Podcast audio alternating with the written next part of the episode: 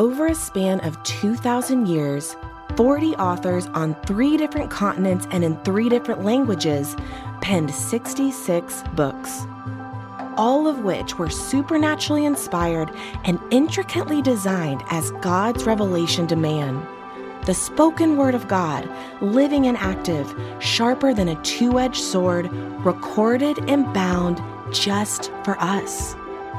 Join us on a journey from Genesis to Revelation, all 66 books. The Big Book, cover to cover. This is Michael Easley in Context. Welcome to the final episode of season five of Michael Easley in Context. We are obviously still in the middle of the Big Book cover to cover series, but as we wrap up the Old Testament today, we are going to go on a short break from that series and move into season six this summer with some special edition interviews, more Ask Dr. Ease, and some other fun things along the way. Then we will pick up our big book cover to cover series later this fall. You can always follow Michael on Facebook, Instagram, or Twitter and get more updates.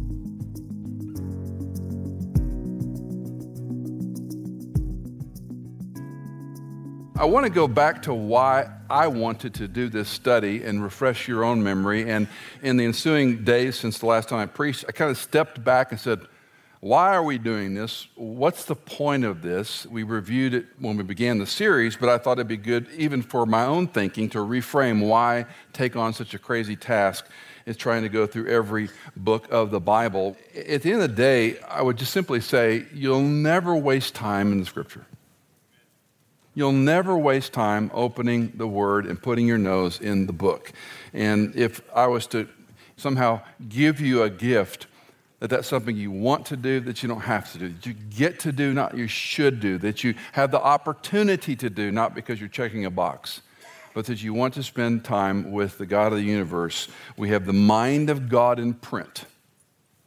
And if we don't take advantage of it, it's only to our loss and just to keep encouraging you that this is not, we don't have to make it relevant. It is relevant to stay in the Word. Uh, let's talk about the why of the series. Um, we need to be grounded in the Word. You and I need a ongoing grounding. This is the mind of God in print. So often, when you're in conversations where people are uh, pooling their ignorance about, well, I think this means, and I don't, I don't like the Bible when it says this, and I, I, I don't think that's what that meant, and we misapply that. Um, the only way to correct that is to have a grounding in Scripture.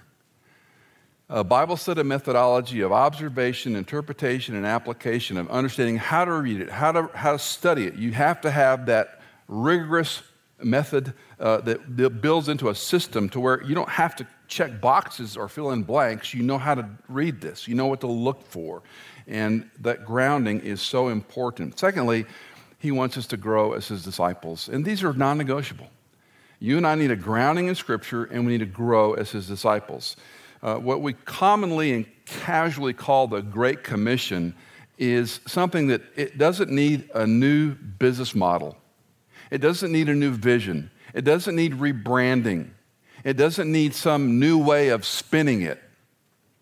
Jesus Christ gave a crystal clear commission on what we're to do to make disciples of all ethnos in the New Testament, uh, the Greek word for ethnics, to make disciples of all nations. That was his command to his disciples and his followers. His last words, we might say, to make disciples of all nations. So if we're not grounded in the word, how in the world can we help other people grow to be disciples? And frankly, how are you growing? How am I growing as an ongoing learner in the word to be the kind of person he wants us to be? Um, there, there's a great debate in, this, in the theological realm about sanctification. Uh, can you measure your discipleship? And, you know, that, that's a good question because we can look at other people and they're immature or they're legalistic or they're liberal or they might not be a Christian. And when we do this, right, whether we like it or not or whether we say it or not, and so if we reflect that back and say, how do we know if we're growing in the faith? Because if you and I are living on our laurels, we're not growing as disciples. You're never going to stop growing as a disciple of Christ until you and I are dead. That's my thesis, because we want to continue to be more like Christ and less like our sinful selves. So we often talk about fruit, and they say, well, that person can't be a Christian because he or she doesn't have fruit. That's a subset study that is a misapplied set of scripture. You will know them by their fruit It's about false teaching, not about the veracity of a person's salvation. So, how do you know if a person is a Christian? How do you know if they're a disciple? The easiest way is to say, Are you, am I changing? Am I a little less lustful, a little less covetous? Am I learning to control my temper? Am I kind to my wife, to my husband, to my kids? Do I look upon others as more important than myself on occasion? Is there some change of who I'm becoming? Because if you and I are no different than we were last year, can I suggest you're not growing? You watch your kids grow, and you well, they got to learn to bathe themselves, to clothe themselves, to brush their own teeth, to pick up their room. Those are indications they're growing and maturing, correctly? And if they'll, they'll help their siblings, ah, right? That's real growth for a child to help a sibling. So we know this intuitively. Don't make it that hard. But ask and answer the question, and I do this a lot in my own life. Uh, I can be critical. That's sort of my knee jerk response of people, of things. And Lord, I need to be less critical. I need to look at people the way you see them, not the way I think they should or shouldn't be. There's ways to do this. Don't make it too complex, but these two go together. A grounding in the scripture will keep us growing as disciples. It's really that simple. You don't have to have a seminary education to do these things. When the church was born, precisely with the uh, act of the Pente- we call it Pentecost, but we have the, the Feast of Passover and then the Feast of Pentecost. Those key dates is when God birthed the church. That concentric ring, if you took a rock and threw it in the pond, those concentric rings continue till today. It was literally the shot around the world, heard around the world, and it's not stopped. And so, if we're thinking about this make disciples of all nations, the beginning of this church and how this grew, um, new creations live differently. If you are a forgiven sinner, you learn to forgive. If you are a child, you long for the milk of the word. If you become an adult, you want the meat of the word. That's a natural progression. Um, and disciples are men and women who want to continue to be grounded and growing. I want to go back to a couple of passages that are very core. You know these verses, but it's a good time to remind us why we're doing this. The first one is Acts chapter 2, verse 42. Let me ask you to read along with me. They were continually devoting themselves to the apostles' teaching and to fellowship, to the breaking of bread and prayer. Devoting themselves to the apostles' teaching is essentially synonymous with studying the Bible the apostles were teaching in this new church that's been born, and what they teach becomes your New Testament.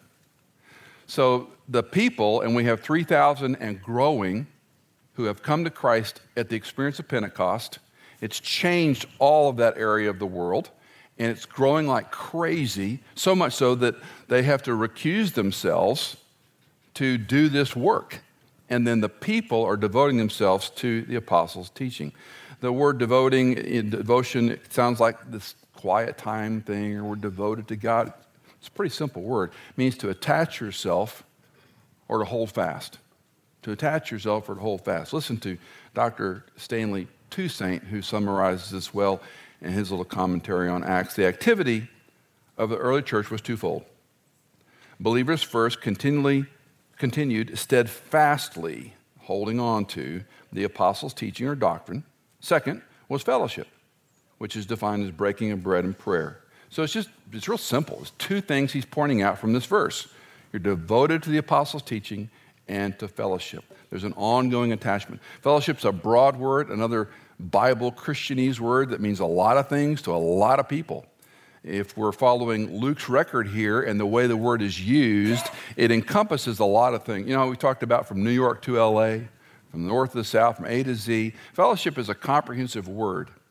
The baseline Luke gives us is that it was breaking bread and prayer. And that's very interesting.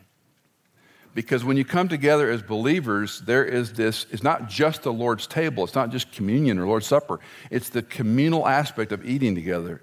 There's nothing like it, is there?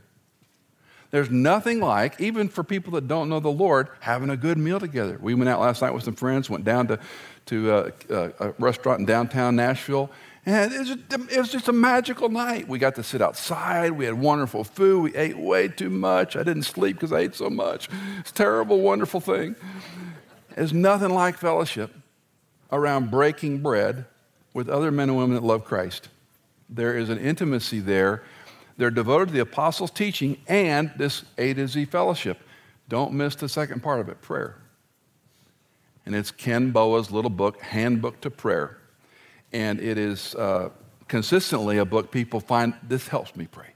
Some of you have sent me, when you travel, you send me a picture when you're in a hotel or somewhere and you've got your handbook of prayer in the hotel desk there. And it's, you know, because it's helping. It helps Cindy and me. It's a great little tool because prayer is something we do repetitiously. When Jesus says uh, that the people think they'll be heard by their meaningless repetition, it's very convicting to me. Do I say the same things every time I open my mouth before I pray? And so this is a book that gets you back in the Word. It's just arrangement of Scripture put in a way that's easy to read with some subsets on what to pray for after you read it. If you haven't used it, I encourage you to do that. So we've got this breaking of bread and prayer, which forms an A to Z. Fellowship looks like these things, and this was designed. So the Word and fellowship are tied together, grounded in His Word and growing as disciples. The other passage we've come back to a number of times, again, you know this, is Ephesians chapter 4, verses 11 and 12. And I would like you to read that with me as well. Ephesians chapter 4, verses 11 and 12. And he gave some as apostles, and some as prophets, and some as evangelists, and some as pastors and teachers for the equipping of the saints for the work of service to the building up of the body of Christ. Now, the first thing you'll see in yellow, we've got four or five words. And there's an ongoing discussion, debate between scholars and Bible students about are these four individuals or five? And it doesn't really matter. I, I, tend to lean for four, and I'll, I'll tell you why as we go through it. But let's talk about the order, the arrangement, and the reason Paul is writing this to the church in Ephesus. First of all, apostles were, the word means to send somebody. So they were the sent, S E N T, the sent ones. And so Paul says these were the men, the gifted men he gave to his church. First of all, the apostolic messengers. They were commissioned to authenticate the words and works of Jesus Christ. The apostle was commissioned to authenticate, to prove, to demonstrate what this Jesus said was true, that he is who he said he is, that he is Messiah who was to come. That's what, why they come on the scene. So when there's a discussion among Jews, among pagans, what is Paul's emphasis? You need to know the Christ. I'm here to represent, I'm here to be the ambassador for, I'm here to teach you. I was sent to help you understand through the words and works of this man, he is the Christ. So God gave these men to his church. Secondly, prophets. Now, this is an interesting arrangement and it's an interesting point to discuss, not in great depth, but we obviously have Old Testament prophets and we have a small spattering of New Testament prophets. Nothing compared to the Old Testament. Uh, the prophet, different from the apostle, was chosen and commissioned, but he was to speak the word of God to a people group. A little different than the apostle, who was to authenticate the words and works of Jesus. The prophet was speaking to a people group, typically either Israel or, or Judah or the kingdom or the divided monarchy or sometimes a neighbor. And the prophet is saying, God says this to you. A little different nuance than the apostle. So we step back and say, God established his church with apostles and prophets. They were the agency he used to build his church. Now, if you were with us uh, in the Micah uh, passage we did last, last Sunday, uh, or Malachi, it runs together. Forgive me. It runs together. Uh, we talked about the, the coalescing of Elijah and John the Baptist. And for many of I got a lot of feedback that, that I've never seen that before. Uh, so you have Elijah, who is symbolically the last Old Testament prophet, and you have John the Baptist, who is the first New Testament prophet, if you will. And that is a transition. And of course, we have the transfiguration that is deliciously aligned with this. We've got John the Baptist who's coming out to a, as a forerunner to speak the word of God to people. He's not an apostle, he's speaking the word of God to, to the, the uh, unrepentant Jew, saying, Come back to your, to your God. And he was baptizing them. And if you've been around me long enough, you know the importance of the mikvah was a baptismal process the Jew did before he and she went up to worship or before they got married. It became sort of like a, um, like a christening almost. It was part of a process. When you go up to Jerusalem, men only, sorry, went through a mikveh and they washed. Later, women would do it and it kind of amalgamated. So they were not, they were not uh, unfamiliar with the idea of a baptism, but this baptism is different than the mikveh, which was a ritual washing they did. And that's what John's saying. You have to repent and be baptized because the kingdom of God is at hand. And the Jew heard that and went, I get it, because I'm not following the law. I'm not being a good Jew. And it struck their heart. And they went out in the wilderness to see this crazy guy eating locusts and honey. He looked like a vagabond. And they go see him, and they're being baptized because they get the message. So we have the apostles, the prophets. Elijah is the, we might say, it closes the chapter on the old. John the Baptist opens it on the new. But then we have the transfiguration of those two characters. John the Baptist and Elijah are aligning. This is the completion of the old, the beginning of the new. And then what does he say? I must decrease, he will increase. And that is the trajectory. Then, of course, we have remarkably the word evangelists. And this is the, it's a strange link to look at the picture uh, for a couple of reasons. First of all, it's only mentioned three times in the New Testament. That, that should, it, it strikes me, I don't know if it strikes you. If this is a gift that God gave to his church and it's only talked about three times, I'm going to pay attention to this. Let's look at these three ever so briefly. Acts 21 8, we just know Philip was designated as an evangelist. The passage at hand, of course, we're looking at. And then 2 Timothy 2 verse, uh, 2, Tim, 2 Timothy 4, verse 5, where he's, this is Paul talking to the younger Timothy, probably Paul's last uh, written uh, letter. And he says, But you be sober in all things, endure hardship, do the work of the evangelist, which is a differentiation from the gift. He says, Do the work of the evangelist, uh, fulfill your ministry. So we've got this progression. Let's look again at Ephesians 4 11 and 12. I know it's a bit redundant, but I want you to see it, and I want to read it one more time. He gave some as apostles, some as prophets, some as evangelists, and some as pastors and teachers. Why? Purpose, reason. For the equipping of the saints, for the work of service, to the building up of the body of Christ. And these are very important foundation stones to keep in place. Why did he give these four or five individuals? For the building up, the equipping of the body, and the building up of his church. And we have to come back to that again and again. Now, let's talk about these so called foundational gifts for just a moment. Um, he gave some, not a lot, not a whole bunch. In fact, in the New Testament, we only have John the Baptist really as a prophet, we got 12 apostles. We have one, of course, that doesn't end so well, and he's replaced, of course, by Paul. And we have others that were sent, but they weren't the same apostolic office that the original 12 were. We call it the original 13 if you want. Um, and the sooner we understand this progression, the better it helps us. If we're grounded in His Word and growing as disciples, this is the terra firma. This is the foundation of what we believe and why we believe and how we live as Christians. We need to talk a little bit about this idea of gifting and what he gives and what we're natural about. There's a lot of discussion. If you're an older person, you know that you live every 10 years or 20 years, these things cycle. I've talked about this many times. There was a time when gift, you know, what's your gift? And there were gift assessments in churches, and people were, know, had classes on you know, identifying your spiritual gift and how you serve. And then, of course, we have, you know, prophecy used to be a big thing. Uh, probably very few of you remember the days when prophecy conferences filled up arenas and they bring in these big speakers and talk about end times and prophecy. And uh, then you uh, the revival. We're going to have a revival. And groups want to have a revival. They kind of want to force it, but they want to have a revival. You live long enough, these things come and go.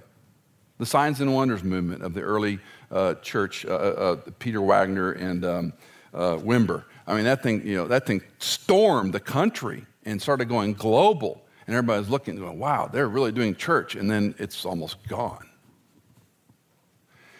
The foundational pieces are to, look at it again, equip the saints for the work of service to the building up of the body of Christ. If they don't do those things, they will not last. It doesn't matter how big or successful or important or how much money you throw at it, if they do not equip the saints for service and build up the body of Christ, it won't last. Because that's the only foundation that's going to be established for his church. Now, let's think back a little bit about Paul and Timothy. Um, again, we're not the best students of history, but Paul and Timothy arguably had a larger global impact than anything ever. That's a pretty outlandish statement, but if you look at those maps in the back of your Bible and see that this little tiny area called Israel, and they go into the Greek power centers of the world, end up in Rome, on to Spain we don't have records of, but to see the gospel move from this little bitty place called Calvary in an empty tomb on a rumor before technology, before print, what you had in print was hand copied, and the word of mouth spread that gospel through a guy who was brazen named Paul, who does these arduous journeys. I mean, when these people were stuck on these cruise ships for like, can you imagine being stuck on a cruise ship for three or four weeks? Oh, I mean, after a while, you want to get off. Three and four months on a boat to go places. Shipwrecked, stuck on Malta for months on end. I mean, it was tough. You know, there, there was no first class, there was no business class, there was no air. You know, you, you were traveling hard and you walked when you arrived. Paul and Timothy plant these churches all over. And then he's sending Timothy back to, you, you reestablish that, go back. So we talk about the pastoral epistles, and we'll look at those in, in a few weeks. So we look at what Paul tells Timothy about how you do church. Paul planted them, Paul got them established. Now, this is how you make them work. Still comes back to this passage. Nothing changed. That's why so many churches appeal to Ephesians 4 11 and 12, because that's the foundation that Paul gave us. He's God's choice to plant the churches that really that concentric ring continues until this day. That one rock in the pond continues to have impact and effect. Let's talk about this gifted part because I'm intrigued when he tells Timothy, do the work of the evangelist, and evangelist is only mentioned three times in our New Testament. If these are foundational pieces, why is this more prominent? Why aren't there sections on this is how you do evangelism? Many of us have a dear friend who comes here from time to time, Bill Howard, who I consider Bill as a gifted evangelist. Uh, I have a friend in D.C., Jim Trafficant. He's a gifted evangelist. He shares Christ with people, and more people come to Christ uh, through his conversations. I, I, I, just marvel at him. I go, you must get, God just gives you all the low hanging fruit. I mean, the fruit I get is this rock hard thing that's the top of the tree, been there three seasons, and I, my stick's too short. I mean, I, I never see what you see. He's gifted. And that's where that comparison thing can start driving you crazy, and you can feel guilt and shame because I don't do enough evangelism. Stop. Do the work of the evangelist. Let's think about this t- concept, and we're in Music City. Uh, I have a friend who is a drummer, aka a percussionist. He is such a precise musician Friends of mine have told me, uh, and I don't know if we still use Pro Tools as the primary thing, but they've told me when you record him on Pro Tools, he's digital. He is every bit as accurate as the computer, but he can do things the computer can't. He's a brilliant, gifted musician, percussionist. Some of you know people in the music arena like that. Another friend of mine has a band, and he has a, a, a keyboard player, and they play a lot of you know, like cover songs. And he goes, every time he plays it, it's different. So there's the, there's the continuum. One's a gifted musician who knows how to do it. The other one's sort of kind of free flowing. It's not right or wrong. You think about a person who's gifted uh, let's go back to childhood. Maybe that person played drums when he was in third grade. His, his parents bought him a drum set and they went, oh. And uh, m- maybe you had your son or daughter on horses, or maybe you got him in a painting class or swimming or, you know, I mean, whatever it was. And you were trying to find how they're wired. And that's, that's a parent's job. What, what's your interest? How can I help you in this area? Now, some are gifted people, and some, it just it works. And so you and I think of gifting, we look at a Yo Yo Ma, or we look at someone who's an extraordinary person in his or her field. My neurosurgeon is a gifted neurosurgeon. There are lots of great neurosurgeons. This guy is unique. He can do things through a microscope that other neurosurgeons just go, wow, how can he do that? And he's not God, he's not perfect, he's just extraordinarily gifted. So the, the question is is that innate or cultivated? Yes. Yes. There has to be some innateness, but you've got to cultivate it. Yo Yo Ma didn't go on to Carnegie Hall having never played a, a cello but one time. So there, there's a progression here. But when we think of the gifting in the New Testament, we've got to think differently. And this is, I, it's a game changer for me. I hope it is for you. Who, who gave the gift? He gave some. I would argue these men were not innately good at anything. In fact, from the apostles' record, they didn't do real well at all until the Holy Spirit comes. Uh, which prophet was innately gifted and was a, did a great job? With the exception of Isaiah, after he's cleansed of his sin, they're all reluctant and run the other way, literally and metaphorically. And they suffer and they complain just like you and I would. So when you look at the Bible, set aside the idea of the super gifted evangelists or super gifted pastor teachers. This is something that God gives to his church. So let's say it's spiritually endowed, not innate, yet it still has to be cultivated. And that's where the Holy Spirit and sanctification come in. When I was um, uh, in uh, school, I, I'd, I'd, never have done well at math. And uh, math is, you know, it's just not a vocabulary. People that are good at math think I'm an idiot. That's fine. I, have been used to that all my life. Uh, I, I'm wired differently. My brother tutored me through Algebra 1 and 2 and geometry and physical science over blood, sweat, and tears at the kitchen table. He was extraordinarily patient with me. My brother was a math major at Rice University. His goal was to be a math teacher. Bill Brown is a math genius. These people, I think they need therapy actually, but uh, they think mathematically. I would argue that's a gifting or something innate that their brains lock onto. My brain locks onto different things than theirs do, or maybe yours does. So when we look at the spiritual life, the body of Christ is so magnificent because he gave some as you have a spiritual gift. I think I have a spiritual gift. Maybe some of you have more than one. And it's how you cultivate that to use it for the equipping of the saints, for the work of the service, to the building up of the body of Christ. That is the, the effective way we look at these things and measure these things. when I was in, uh, after I'd done my, my master's, I was started this doctoral program. And at the end of it, you had to write this little paper. And uh, they have a designation in American education called a- ABD, all but dissertation. And I think something like 90% of doctoral students are ABD. Because anybody can take courses, read books, be bored, and write papers. Anybody can do that. Truly. It's not like you have to be super smart. You just have to show up, read the book, write the paper, take the test, do the assignment, keep on going. It's that little paper at the end where you're all on your own, and it is a monster and there's so much bureaucracy and academic hazing that goes along with it, all that aside. So I had finished all my coursework except for my, I was ABD. Cindy never nagged me, but she encouraged me. Uh, you need to finish that, you need to finish that, you need to finish that. One of my mentors died, and his dying words to me were, Michael, finish your doctorate. You gee, thanks a lot.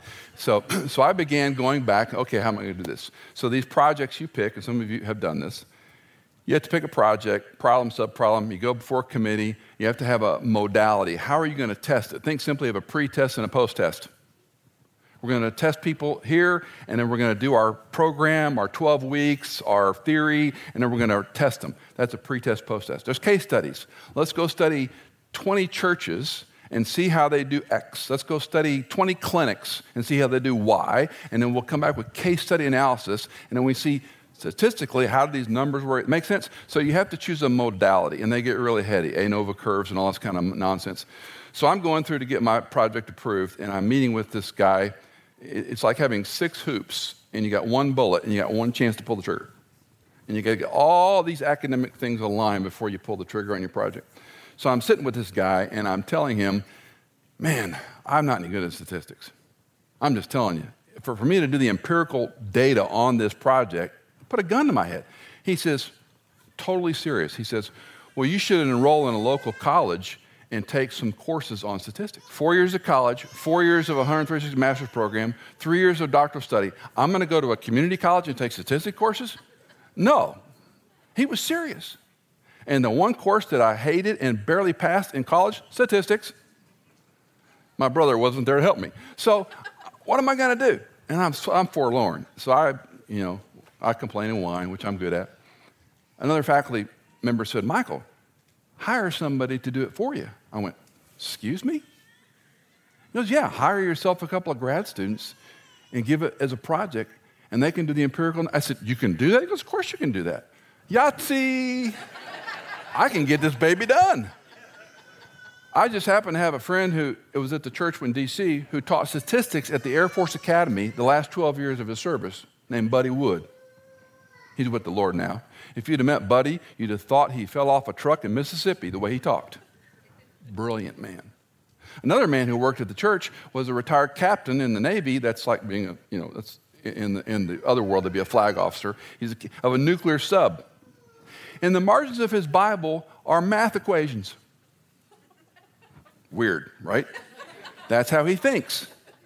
He could measure anything. I approach these two gentlemen. I say, "This is, we'd be glad to help you." And I'm apologizing, going, "Well, yeah." And, and Buddy says, "Michael, Michael, this is like candy. We love doing this."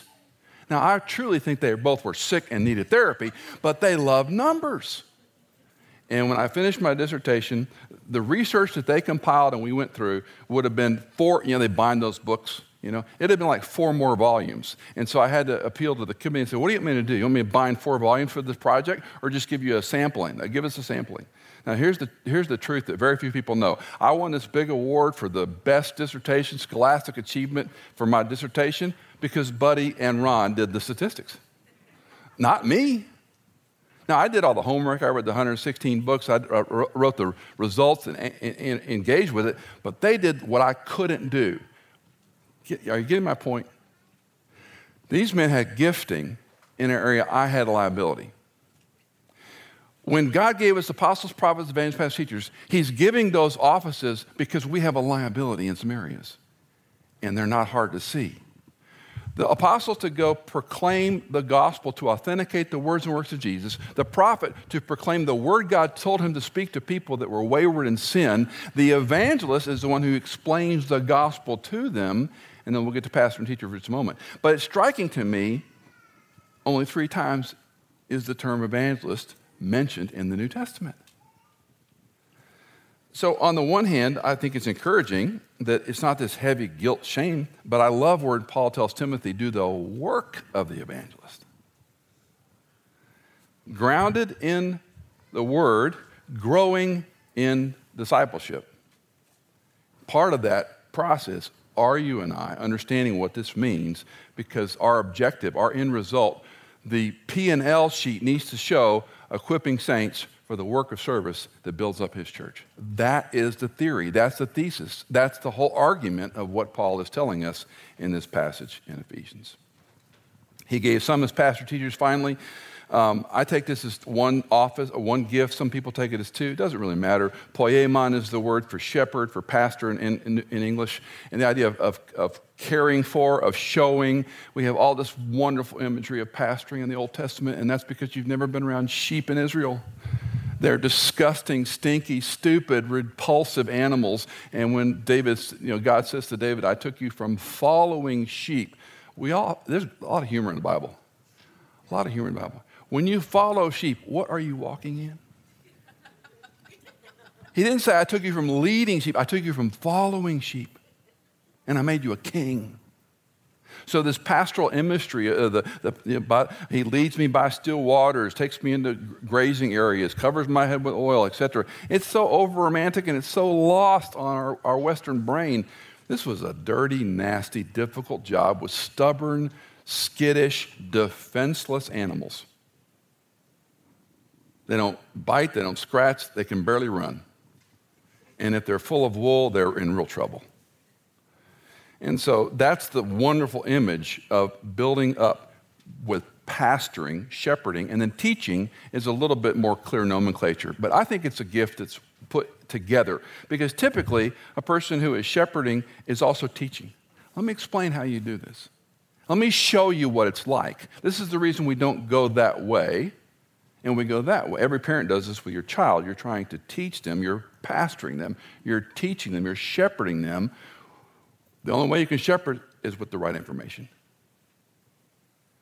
You can't shepherd a child with the wrong information. When our children were younger and we would uh, work with you know, homework and whatnot, um, I'm good in literature. I'm really good in vocabulary. I have certain strengths. I've never been very good at spelling. Uh, God's greatest gift, of course, was Jesus Christ. The second was air conditioning, and the third was caffeine, was coffee. The fourth was spell checking. That's my view of the world. And so I love spell checkers. And so I'm in there doing homework with Jesse and Hannah, and Cindy's cooking dinner, and I'm doing their spelling. And I'm going, because that's not right. So she's correcting me for what I'm not doing, which was actually a way to get out of helping them do their homework, but I never told her that. Um, but there, there's just there's certain things you got to teach. You have the right spelling of the word if you're going to get it right on the test. Don't overthink this stuff. A pastor and a teacher is a parent who's trying to help your child with the right information and to shepherd them in the right, put them together. The apostle who authenticates the words and works of Jesus Christ, the prophet who tells the word to a people that typically are living in sin, the evangelist who comes along and explains how to understand who Jesus is. He lived, he died, he was buried, he came back from the dead. Any and all who put their trust in Christ and Christ alone are promised a free gift of eternal life. You're forgiven of sins. You're now a child of God, and you have to be grounded in the Word and growing as a disciple. That's the evangelist. And then, of course, the pastor teacher comes along and shepherds and directs and instructs people in the way. Let me give you three lessons and we're done. Number one, God's word is trustworthy. God's word is trustworthy. For all the crazy things that pastors and teachers and people on television say about the Bible, you can trust in the Bible. I don't care who your favorite Bible teacher is. I don't have any desire to critique them, but be sure what they're saying is in the Scripture, not just about the Scripture. If they don't refer to something in the Bible, if they're just giving feel good sermons, great, whatever they want to do. God uses all kinds of people. Psalm 119, I'm going to read the first eight verses. How blessed. By the way, before I read this, the Old Testament believer loved God's law we had this idea that you know the law was a burden and they hated the law. Yes, the law was burdensome, but they did not hate it. They loved God's law. Maybe you're a person who loves the Bible, you love the Psalms, you love reading Scripture. Think about it that way. They love the Bible. So the psalmist says, How blessed are those whose way is blameless, who walk in the law of the Lord. How blessed are those who observe his testimonies testimony, statutes, laws, uh, all have deep studies, but he's giving this survey. Psalm 119 is essentially about the reliability of the Bible. Who seek him with their heart, they also do no unrighteousness. They walk in his ways. You have ordained your precepts that we should keep them diligently. Verse 5 Oh, that my ways may be established to keep your statutes. Then I will not be ashamed when I look upon all your commandments. If I am following your word, I don't look at the Bible with shame and guilt and I'm, I'm a horrible sinner. If I'm aligned with his scripture, then I look at it with joy and delight. Verse 7 I shall give thanks to you with uprightness of heart. When I learn your righteous judgments, I shall keep your statutes. Do not forsake me utterly. God's word is trustworthy. Secondly, God's word is necessary. It's necessary from 2 Timothy chapter 3 verses 16 to 17. Can you read this one with me? All scripture is inspired by God and profitable for teaching, for reproof, for correction, for training in righteousness, so that the man of God might be adequate, equipped for every good work. That sounds a little bit like Ephesians chapter 4. Equipped for the good work. Let's talk about some key terms. All scripture, every word of it, all of it. Um, I have a friend, we were in seminary together. He's much more successful than I ever will be or was, and uh, he doesn't think the Old Testament matters anymore. And I've exchanged some emails with him. I don't get it. All. And by the way, when Paul's writing Timothy, what Bible is he talking about? The Old Testament. More than likely, the first five books. Secondly, Scripture. It's the word graphe in Greek, what is written down. And it's it, all, all of God's word that was graph, we get the word graphite, that was written down. It's inspired. Theopneustos, a wonderful word. God breathed. It's a beautiful word. Um, Matthew 4 4. And I, I, I, love sharing things that are new to me. I just saw this this week. I'd never made the connection before. It's like, this is so cool. Matthew 4 4, Jesus. But he answered and said, It is written, Man shall not live on bread alone but on every word that proceeds out of the mouth of God. I'd never seen the connection of Theopneustos in the prior passage with what Jesus is saying, every word that comes out of the mouth of God.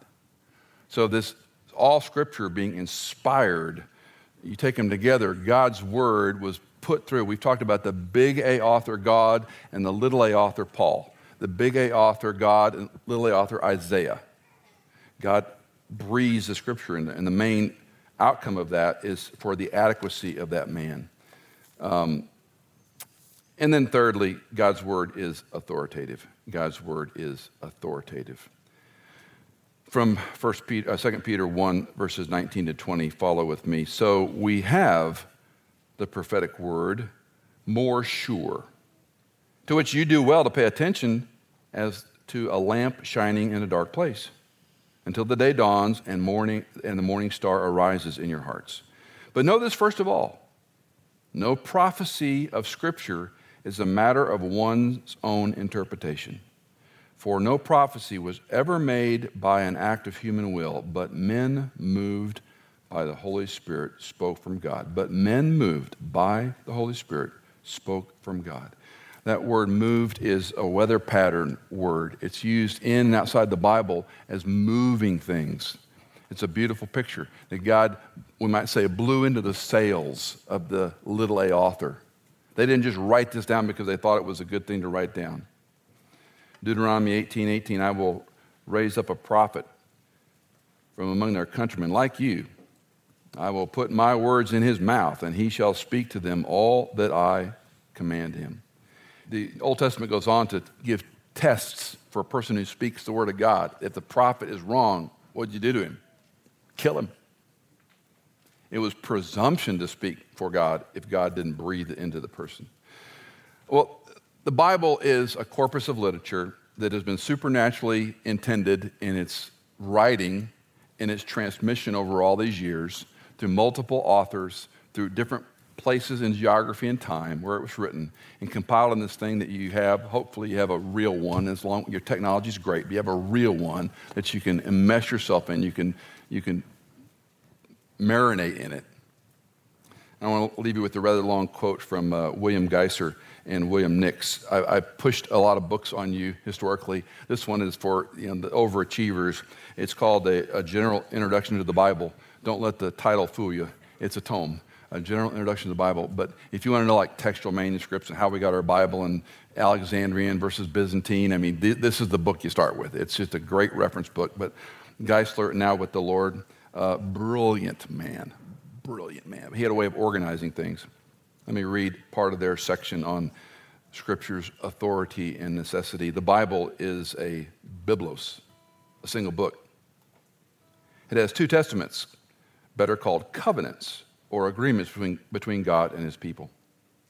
Those two parts of the Bible are inseparably related. The New Testament is in the Old concealed, and the Old is in the New revealed. I love that. I love that. The New Testament is in the Old concealed, the Old is in the New revealed. When viewed carefully, Those sections of the Bible are obviously not arbitrary, but put together. Instead, they form a meaningful and purposeful whole as they convey the progressive unfolding of the theme of the Bible in the person of Christ. The law gives the foundation for Christ, history shows the preparation for him. Finally, in poetry, there is an aspiration for Christ, and in prophecy, an expectation of him. The Gospels of the New Testament record the historical manifestation of Christ. The Acts relate the propagation of Christ. The epistles give the interpretation of him.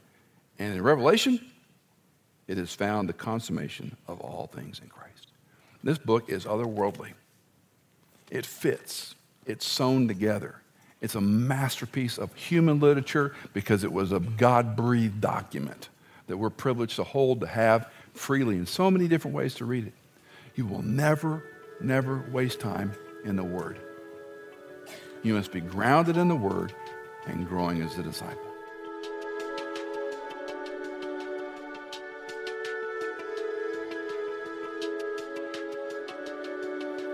Michael in Context is fully funded by our listeners. If you are a regular listener, would you consider giving a one time or perhaps monthly donation to support our ministry? You can give at michaelincontext.com. In Context is edited, mixed, and mastered by Tim Hull, produced by Hannah Seymour, and music composed by Chad Gates.